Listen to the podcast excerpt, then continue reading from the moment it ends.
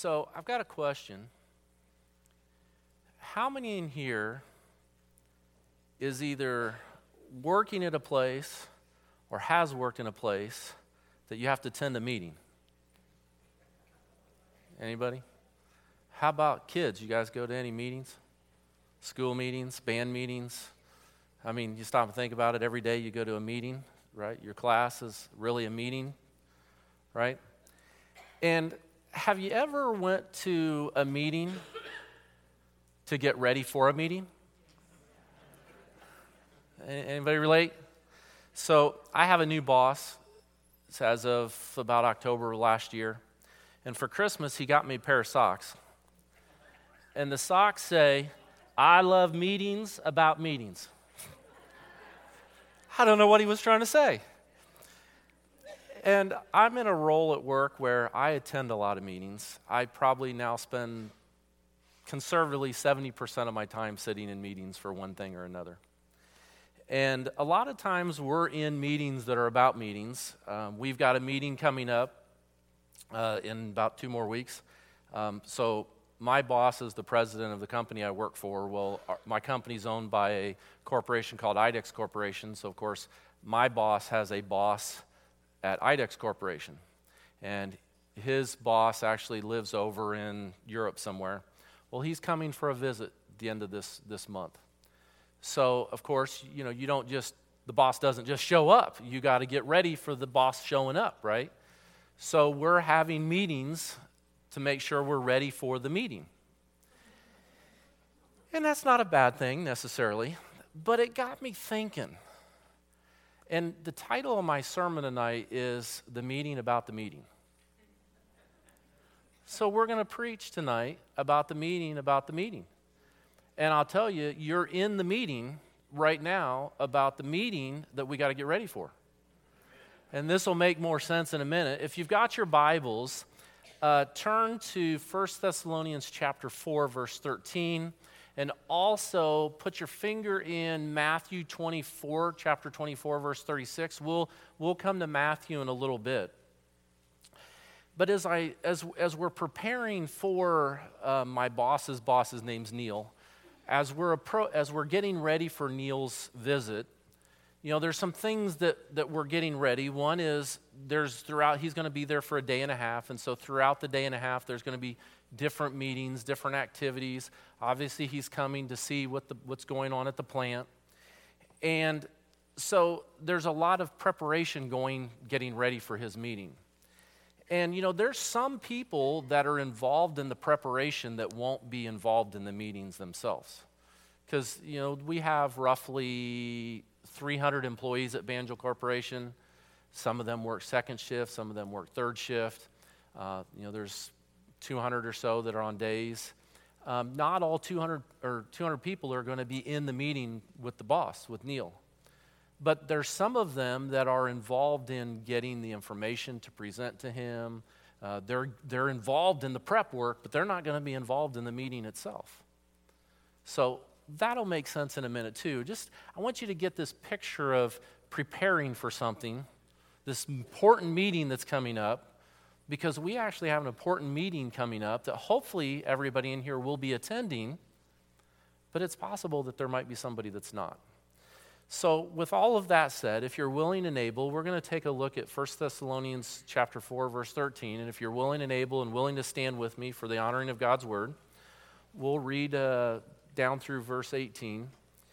And I'll tell you with Pastors has started the Revelation series. This uh, kind of goes along with that, but by no means are I don't not even yeah we'll be in Revelations for a, for a, for a few seconds maybe, but uh, I thought this went well with what Pastor's uh, been preaching on in the series that he's working through, and and I really felt that this was what God would have for us this evening. So 1 Thessalonians chapter four verse thirteen, the Bible says, uh, and of course this is Paul writing to the church at Thessalonica. He's uh, giving them a bunch of wisdom. And he says in verse 13, he says, But I would not have you to be ignorant, brethren. Notice that word, brethren, concerning them which are asleep, that ye sorrow not, even as others which have no hope. For if we believe that Jesus died and rose again, even so, them also which sleep in Jesus will God bring with him. For this we say unto you by the word of the Lord, that we which are alive and remain unto the coming of the Lord shall not prevent them which are asleep. For the Lord himself shall descend from heaven with a shout, and with the voice of the archangel, and with the trump of God, and the dead in Christ shall rise first. Then we which are alive and remain shall be caught up together with them in the clouds to meet the Lord in the air and so shall we ever be with the Lord. Wherefore, comfort one another with these words. Heavenly Father, Lord, I pray as we take a look at this, Lord, I pray that you would just um, give me each and every word to speak. I pray that your word would go out with power and might, Lord. I pray that through this message, people would be encouraged and comforted, Lord God. I pray that through this message, if there's anybody in here tonight that doesn't know you as Lord and Savior, that they'd recognize their need for salvation and that tonight would be the night that they would come to know you and accept you as their Savior. Lord, I do pray that uh, you would just uh, move through this time. I ask all this in Jesus' name. Amen. You may be seated. So, if you notice in the passage, it says that we shall meet the Lord in the air. Sounds like a meeting to me. And if you stop and think about it, we're in a meeting right now. And so our meeting tonight is about the meeting that's going to happen in the air at some point in time. Now, the first thing, and as we think about getting prepared for a meeting, one of the things that you got to plan for is who's going to actually attend the meeting.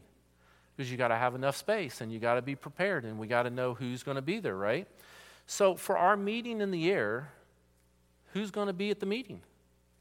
Well, the scriptures told us, if you take a look at verse 13, Paul says, he says, I would not have you to be ignorant, brethren. So who's he speaking to? The brethren. So, and he talks, if you go down and look, and he says, um, Them which sleep in the Lord, God will bring with him. And he says, We which are alive will be caught up. So it's the brethren are the ones that are going to be at the meeting. And so we're going to look in a minute about what qualifies as brethren but I want you to notice verse 14. He says, For we believe that Jesus died and rose again, even so them also which sleep in Jesus will God bring with him. So I want to kind of get this picture, and as we paint this meeting that's going to happen in the air, we see that um, Jesus is coming back, and he's bringing those that are dead in Christ with him. Because we know that Paul told us that to be absent from the body is to be present with the Lord. We know that when we die, if we were to die today, that we get to go to be with Christ. But when Christ comes back to take home the church, to take home the brethren, the, the, uh, the, the, the ones that have already went on are going to come back with him. And I don't understand all this, but if you look back down at verse 16, it says, For the Lord himself shall descend from heaven with a shout, and the voice of the archangel, and with the trump of God, and the dead in Christ shall rise first. So, again, I'm not an expert, don't understand it, but our soul, our spirit's going to come back with the Lord. Of course, our bodies are here, right? These earthly bodies. And so, our earthly body, if we're dead in the ground or wherever our body ends up, is going to come up and resurrect and it's going to meet our spirit, and we're going to, they're going to meet up in the air. And then the Bible says that we that are alive, we're going to be caught up in the sky with them. So there's going to be this great big reunion of people meeting in the sky. And, you know, I, I got thinking about this. Imagine this all the brethren, past and present, are going to meet in the sky. Now, I got thinking about that. Right now, they estimate the population of the world to be about 8 billion people. All right, that's a lot of people. Let's say that just a tenth of those are saved. Now, that in itself is a sad thought. But, and I have no idea what the actual percentage is, it's just a number for our illustration. But I'm guessing it's probably not far off. I mean, even we live in a society, a country that's supposed to be a quote unquote Christian nation, but if you look at, I mean, how many people actually go to church anymore? How many people actually believe? how many people actually show signs? And this is a country that's supposed to be a Christian country, right? And you got all these other nations around the world. So that's sad in itself. But let's just say that 10% of the world population is saved. They're the brethren. So that means there's 800 million people. That's that 10%. So 800 million people. Now, I have no idea how many dead are in Christ are already waiting. But we're just talking about the ones that are alive today 800 million people. Now, to try to get an idea of that, I thought, well, let's, let's bring that down. Because anybody picture 800 million people? I can't, right? All right. So I thought, okay, well, let's take a stadium. And what's a, what's a big stadium? Well, there's, there's a stadium over in um, North Korea that's supposed to hold 150,000 people. Eh. So then I looked. So the Michigan football stadium holds 107,000 people. If we took the 800 million people and put them in, in stadiums the size of the Michigan football stadium, it would take 7,435 stadiums to fill all the people to get seats for everybody. Can you imagine that? 7,000 stadiums to seat everybody. Now, a little closer to home, anybody been to Lucas Oil Stadium? It only seats 70,000. It would take almost 12,000 Lucas Oil stadiums to put the 800 million people in. That's a lot of people. Now, picture, we're talking about this meeting in the air. There's going to be 800 million people meeting Christ in the air plus all the ones that I've already gone before. Isn't that exciting? I mean, you stop and think about it. It's, to me, the sad part is it's only 10% of the, the population. Now, so we know the brethren are going to be there, but then my next question is, and just thinking a little bit about it, because it says the brethren, well, how do we become one of the brethren? And I know I'm speaking to a Sunday night crowd, but there might be somebody out there that doesn't know. And I thought, well, you know, first of all, to be brethren, you kind of have to be related, right? For the most part. I mean, you know, a lot of times we say, hey, brother, to somebody that we don't know, but we don't know if they're related or not, right? Typically, when we think of, think of brethren, we think of brothers and sisters, maybe aunts and uncles, maybe cousins, you know, that second cousin once removed that lives on the other side of town. They're brethren, right? Or you go to the um, uh, reunion. Anybody go to reunions anymore? Karen does. Not very many anymore, right? I remember as a kid, we used to go to reunions, Don and, and Gwen do. We used to go to reunions on, I think it was the Sheik side of the family. Well, that's like my dad's grandmother's side of the family, and you didn't really know them, but they were still brethren. They were still related somehow. So here we have Paul's writing to the brethren, and I'm pretty sure he wasn't related to everybody at Thessalonica, at least by blood. So why were they brethren? Well, because they were part of a family, our Christian family. So 1 John 1:12 tells us says, "But as many as received him, talking about Jesus, to them gave he power to become the sons of God, even to them that believe on his name." Well, if we can become the sons and daughters of God, we through adoption, doesn't that make us brethren? Adopted brethren, right? So that's why we're brethren. Romans 8, 12 through 17 says, Wherefore, brethren, we are debtors, not to the flesh, to live after the flesh. For if ye live after the flesh, ye shall die. But if ye, through the Spirit, do mortify the deeds of the body, ye shall live. For as many as are led by the Spirit of God, they are the sons of God. For ye have not received the spirit of bondage again to fear, but ye have received the spirit of adoption, whereby we cry, Abba, Father. The Spirit itself bears witness to our spirit that we are the children of God, and if children, then heirs, heirs of God, and joint heirs with Christ, if so be that we suffer with him, that we may also be glorified together.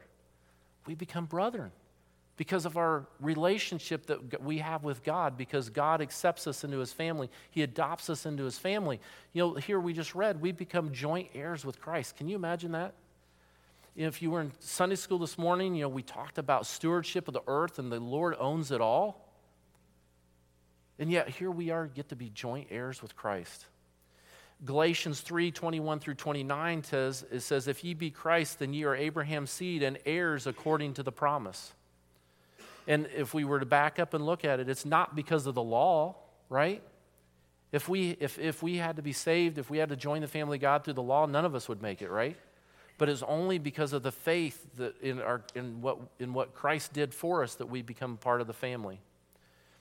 Titus 3 4 through 7 says, um, But after that, the kindness and love of God, our Savior, towards man appeared not by works of righteousness. It wasn't our works, right? It wasn't what we did, is what He did on the cross for us, which we have done. But according to His mercy, He saved us by the washing of regeneration and the renewing of the Holy Ghost, which He shed on us abundantly through Jesus Christ our Savior, that being justified by His grace, we should be made heirs according to the hope of eternal life. Ephesians 2 8 9 says, For by grace are ye saved through faith, and that not of yourself. It is the gift of God, not of works, lest any man should boast. And Romans 10 13 says, For whosoever shall call upon the name Lord shall be saved. We become brethren because of the faith that we put in Jesus Christ. We get to attend the meeting in the air because of the faith, because we become the brethren, because we become saved, because we believe Jesus Christ and what he did on the cross for us.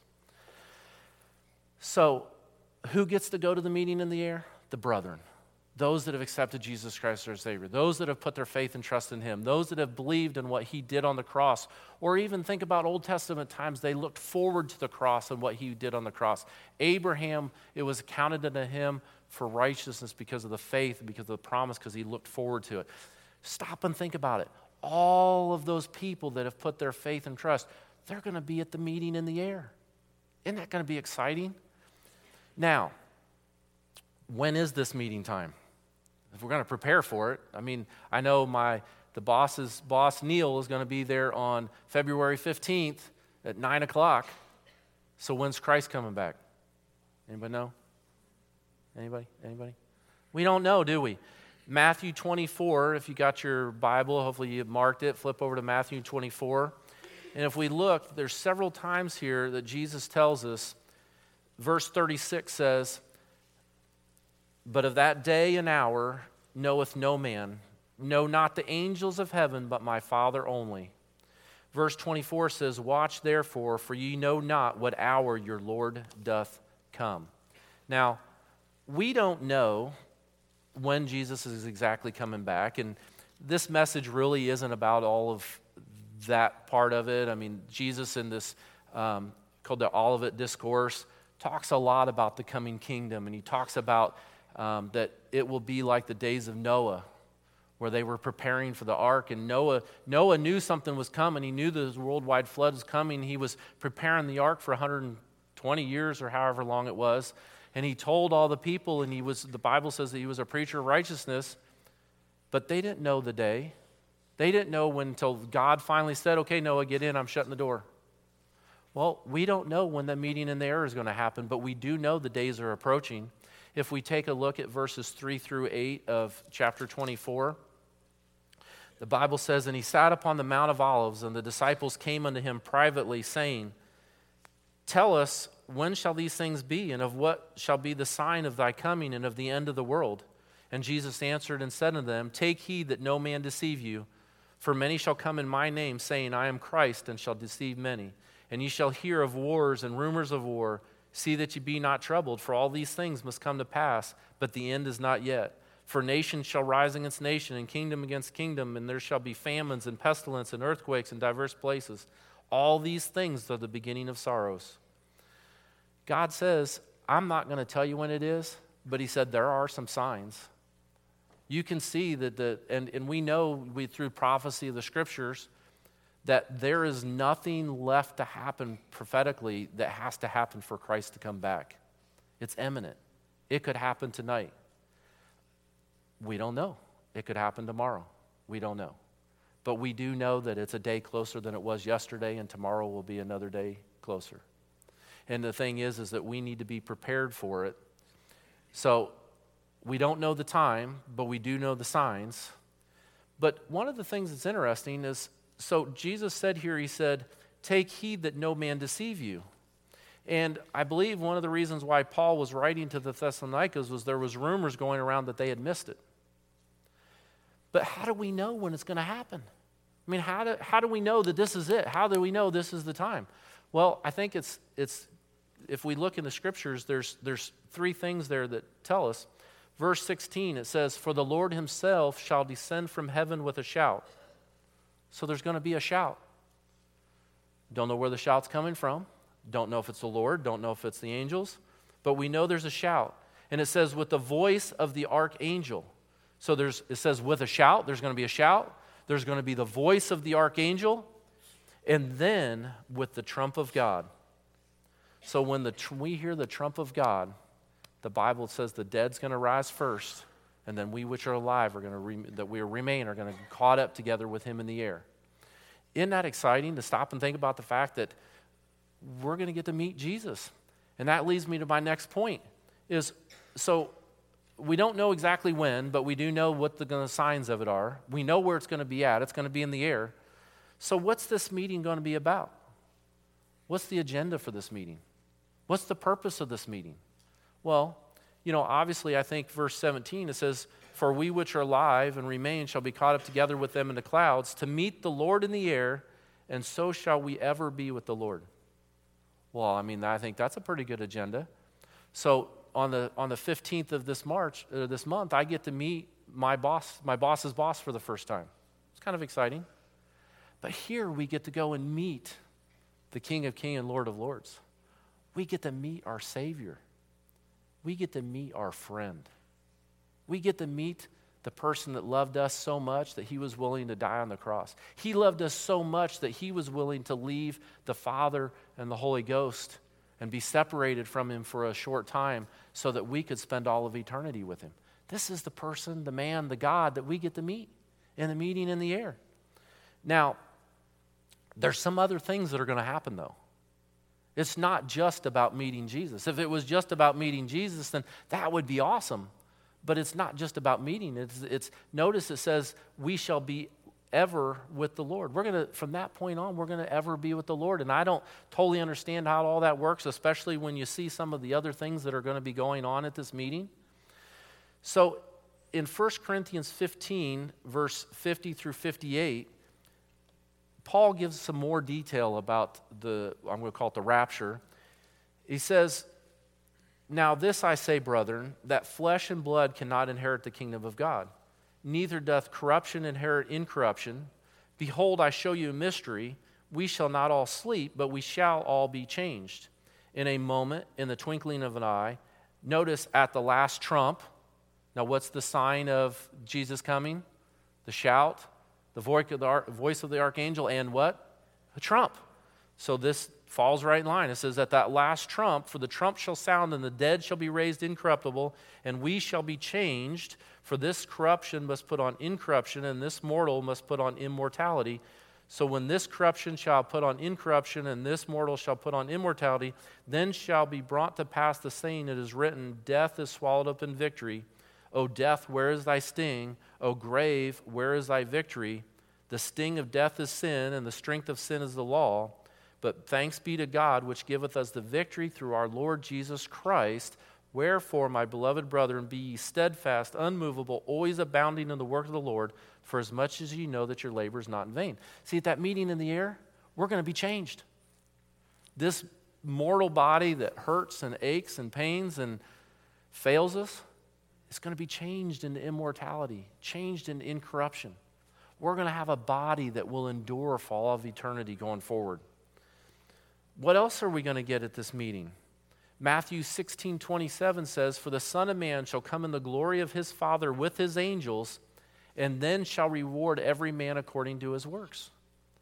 We know that at some point we're going to have to stand and give an account to Christ and we're going to be rewarded for the things that we've done in our bodies. Now, the Bible talks about, I think it's six different crowns, and we're not, again, it's not a message about the crowns, but we have the opportunity to earn crowns, rewards in heaven. God's going to, there's going to be this award ceremony where our works are tried and the works that remain, we're going to get rewarded for them. That's going to happen after, the, you know, after we meet Christ in the air, right? We're going to have to give an account of ourselves. Romans 14:10 says, "But why dost thou judge thy brother, or why dost thou set it not thy brother? For we shall all stand before the judgment seat of Christ. For it is written, As I live, saith the Lord, every knee shall bow to me, and every tongue shall confess to God. So then every one of us shall give an account of himself to God. And that every one of us, as the saved, we stand before one judgment seat. As an unsaved, we stand before the white throne of judgment. We don't, it's not, it's not both, it's one or the other. Either one, you're just, you're not judged for your sin because if you're saved, Christ paid for your sins and it's covered. You're not standing for your sins. If you're unsaved, you will stand before the white judgment throne, the white, the white throne of judgment, and be judged for your sins and all that you've done. Now, if you're brethren, you're not going to stand before this one. You're going to stand over here, and you're going to get rewarded for those things that, that remain. So we'll give an account. And then Revelations 20, so this is the one place we pop the Revelations. Revelations 20, verse 6 says, Blessed and holy is he that hath part in the first resurrection. that's what we're talking about. If you talk about the brethren are going to resurrect up, that's the first resurrection. And then at the end of the, the thousand year millennial reign after Armageddon and after uh, the devil's put back in, that's when the white judgment seat of throne happens, the, the, the white throne judgment happens. And that's where the dead, the unsaved dead, are going to have to be resurrected to stand before Christ and give an account. That's the second resurrection. That's the one you don't want to be a part of. You want to be part of the first resurrection where we meet him in the air. Says, um, uh, where was that? Oh, yeah. Blessed is he that hath part in the first resurrection. On such the second death hath no power. But they shall be priests of God and of Christ and shall reign with him a thousand years. So the thing of it is, is as the brethren, as we prove ourselves now, God's going to reward us with positions to reign with him on the new earth. Not the new earth, the thousand year reign of this earth, and then later on the new earth. But God's going to, notice in verse Revelation, Revelations 5, verse 8, it says, And when he had taken the book, and the four beasts and the four and twenty elders fell down before the Lamb, having every one of them harps and golden vials full of odors, which are the prayers of saints. And they sung a new song, saying, Thou art worthy to take the book and to open the seals thereof, for thou wast slain and hast redeemed us to God by thy blood out of every kindred and tongue and people and nations, and hath, noticed and hath made us unto our God kings and priests, and we shall reign on the earth. See, God's got more work for us to do. And as we rapture up and we get to meet Him, after that, the Bible says we're forever with the Lord. That meeting's going to go on for a long time. And we're going to have a lot of things to do. And again, I don't understand all of it, and I don't claim to understand all of it, and I don't think any of us will ever understand it until it actually happens. But we do know some things. We do know that there's a meeting in the air and that we need to get prepared for it. We know that when that meeting happens, there's a lot of things that are, that are going to take place. And so we've seen who's going to be at the meeting, we've seen the time, we don't know the time. But we know the signs of the time, and we know what's gonna, where it's going to happen. It's going to happen in the air, and we know what this agenda of the meeting is all about. And so the last thing is, is how do we prepare for the meeting? Everybody want to be at the meeting? We want to be at the meeting, right? So, how do we prepare for it? What can we do? So, if you're in Matthew 24, verses 42 through 44, and I lost my place, so I'm going to have to find it again. Matthew verses 20, chapter 24, verses 42. Bible says, Watch therefore, for ye know not what hour your Lord doth come. So we don't know when he's coming. But know this that if the good man of the house had known in what watch the thief would come, he would have watched and would have not suffered his house to be broken up. Therefore, be ye also ready, for in such an hour as ye think not, the Son of Man cometh. So God tells us he's going to come like a thief in the night. He says if the strong man would have known when the thief was coming, he would have been waiting for him and not let him break into his house and steal it, right?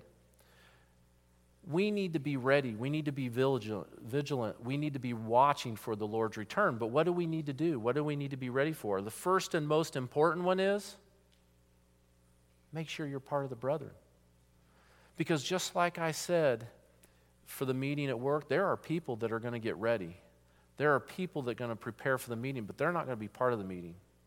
And we know the Lord told us that He said there are going to be some that stand in those days and say, What about me, Lord? And He's going to say, Depart from me, for I never knew you. There's going to be some that have said, We prophesied in thy name, Lord. We did miracles. We told others about you. But He said, I never knew you. You were never one of the brethren. Depart from me. Don't be that person. Don't be that person that's, well, I lived my whole life in church, but I never really knew him. I guarantee you, throughout our country, there are going to be a lot of people in that state that have been sold a lie because they were told that it was their works that got them to heaven, or their baptism, or their church membership, or it's because they were confirmed and somebody somebody told you you were okay. But that's not okay. There's only one way we get to heaven. There's only one way, and that's through our faith in what Jesus Christ did on the cross for us. And it's our belief. And the thing of it is, is it's not just belief, it's that confession. We have to confess and ask Jesus Christ to be our Savior. The devil believes. I've been out soul winning and knocked and talked to people that they said, Oh, I believe it's true, but I'm not willing to, to receive it yet. So sad. Uh, one of the leaders, when, when uh, well, when talking to Paul, he said, That almost persuaded me to be a Christian. They believed, but they weren't willing to accept it. They weren't willing to put their faith in what Jesus did on the cross.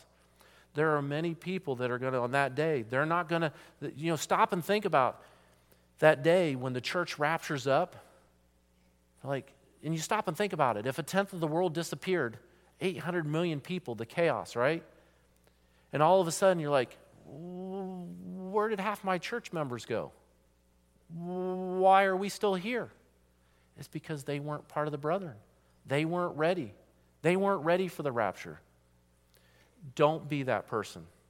Romans 10:13 says, "For whosoever shall call upon the name the Lord shall be saved." Make sure of your salvation. Only you and God know whether or not you're saved. Be sure your salvation. So, that's the most important thing that we can do to prepare for the, the meeting in the air is to make sure that we're the brother. The second thing is to tell others about the meeting.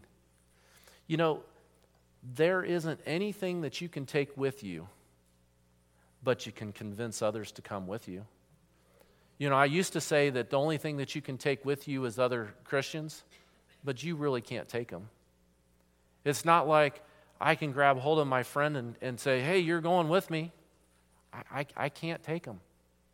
I can convince them to come along, but I can't take them with me. I can convince them that they need to accept Jesus Christ as their Savior, and God will take them, but I can't. I can't take anything with me. I can convince others. I can tell them about Jesus, what he did on the cross. I can show them how much he loves them, but that's all I can do. They have to accept it for themselves. We can't take, but we can convince. We can tell others about what's going on. We can tell other people about what's, what's coming. And then the other thing that we can do, as we talked about in Sunday school, we're co laborers with Him. We're stewards here on the earth. We can be vigilant and looking and doing the work that God's called us to do. God's given each one of us, if we're saved, if we're Christians, He's given each one of us a calling. He's given us responsibilities that we're, that we're the steward over. And how are we managing that? You know, if you stop and think about when Christ comes back, if, if you had a field to plant and take care of, and you had neglected planting it, and you had neglected the weeds, and you had neglected the harvest, and Christ returned, would you be proud of the work that you had done? No neither would he, he'd, he'd judge you for it. But this is the time where we have the opportunity to do what God has called us to do. And he's, he's called us to be faithful. He's called us, you know, we talked in Sunday school again, we that are married, we have a marriage that we're supposed to take care of. If we have kids, we have kids that we're supposed to take care of. If we have a home, we have a home to take care of. If we have siblings, those relationships around us, we have to manage those and take care of those relationships. God's got something for each of us to do. We got friends that we're supposed to, to be a witness to. God's called all of us to be a witness. How would you, how would you like it if, if you weren't saved and your neighbor, your best friend lived next door to you, and your best friend was saved, and they've never once told you about Jesus and about what he did on the cross? And then you woke up one morning and found out that your best friend was gone. And somehow you found through the Bible and you found that, hey, there was this thing called a rapture, this, this meeting in the air. He never once told me about it. He didn't really like me. He would have told me about it if he, if he knew, if he truly believed. How would you feel if you were on the other side of that? Wouldn't that be awful? To know that your supposed best friend knew and never once told you about it? It would kind of be like an example would be like if if I knew how to get a million dollars and all you had to do was go down to this certain house and knock on the door and say, I'd love to have a million dollars, and I never told you? The no strings attached? All you had to do was believe that you had to go to the door and knock and open and, and you got it? And I didn't tell you? Would you think I was your friend? And I mean, the thing is, it's an unlimited million of dollars, right? Because God is the owner of the cattle on a thousand hills. It's not only a certain number of people are going to get to go to heaven. God desires that none perish. And he, his blood was sufficient for all of mankind. His blood was able payment for all. But not all are going to accept it. Not all are going to take advantage of it. The funds are there, but the redemption is not because they chose not. Now, Brother Brian, get a lot of advice from Brother Brian. He's a good man. He told me when you preach, three points and a poem. So I took my three points, broke them down into a bunch of subpoints. No, I'm teasing. I got two poems I want to read. So I did two poems because, you know, just want to be an overachiever. But I want to close with two poems. And I was, I was thinking about it as just how to wrap this up. And I, I got online and I Googled poems about the rapture. And I actually found a, a I don't know a lot about this lady, but she's got some nice poems. These two poems are written by a lady by the name of Deborah Ann Belka. And she gives, uh, they're copyrighted, but she gives permission as long as you give her credit and you give the passages that she was inspired by the poems. So I'm going to read the poem and then the scripture that inspired her. And the name of the first one is called If I Meet Jesus Today, again by Deborah Ann Belka says, and I'm no poet, so you'll have to, you'll have to forgive me. says, if I meet Jesus today and my life here were to end, I would be so excited to meet my eternal friend. I would run up to him and look into his loving face. I'd tell him thank you for his saving, amazing grace. I'd drop down on my knees and worship my eternal King. I'd shout hallelujah as my praises to him I sing. I would leap and jump around with joy, happiness, and glee and thank Him for preparing a room in heaven just for me. If I were to meet Jesus today and I were to see my eternal friend, I know that I would be in paradise and my bliss would never end. The two passages that she used was John 14, 2, In my Father's house are many mansions, and if it were not so, I would have told you, I go to prepare a place for you. And then 1 Thessalonians 4 16 and 17 For the Lord himself shall descend from heaven with a shout, and with the voice of the archangel, and with the trump of God. And the dead in Christ shall rise first. Then we which are alive and remain shall be caught up together with them in the clouds to meet the Lord in the air, and so shall we ever be with the Lord. The other poem is called Hold On Fast. It says, Hold on fast, never give up. From your hope, do not sever. Don't let anyone take from you the crown that is to you due. Hold on fast, don't you release your grip on eternal peace. Don't let anything drag you away from the truth. Do not go astray. Hold on fast, don't you let go. Jesus is coming before you know. And Revelations 3:11 says, "Behold, I come quickly. Hold that fast for which thou hast, that no man take thy crown. Let's pray. Heavenly Father, Lord, I thank you so much for your word. Thank you for the truths. Lord, I thank you for the opportunity that you gave for us to meet here tonight, that we could have this meeting to be prepared for the meeting to meet you in the air that day. And Lord, we know that you told us that you go to prepare a place for us, and we're so full, thankful for that, Lord God. And Lord, I don't know what is preventing you from coming back. Lord, maybe you're waiting for one more person to come to know you. Maybe you're busy preparing those places and you're just not ready for us yet. Lord, I, would like to think that it's the fact that uh, you want to give somebody else the opportunity to know you as Lord and Savior because, Lord, once that day that you come, it's not that others won't receive you, but it's going to be a lot harder. Lord God, I'm so thankful for the grace that you showed upon us and the mercy that you give to us each and every day. Lord, I pray that for those that are here that are saved, that do know you as Lord and Savior, I pray, Lord, that when you return, you'd help each one of us to be found faithful, serving you in our place, doing your will, Lord God. Lord, if there's any here tonight that doesn't know you as Lord and Savior, I pray tonight would be the night that they recognize the need of salvation, to recognize that they're not going to spend all of eternity with you unless they accept you as Lord and Savior. Lord, I pray that you would encourage them. I pray that you would work. Lord, I ask all this in Jesus' name. Amen.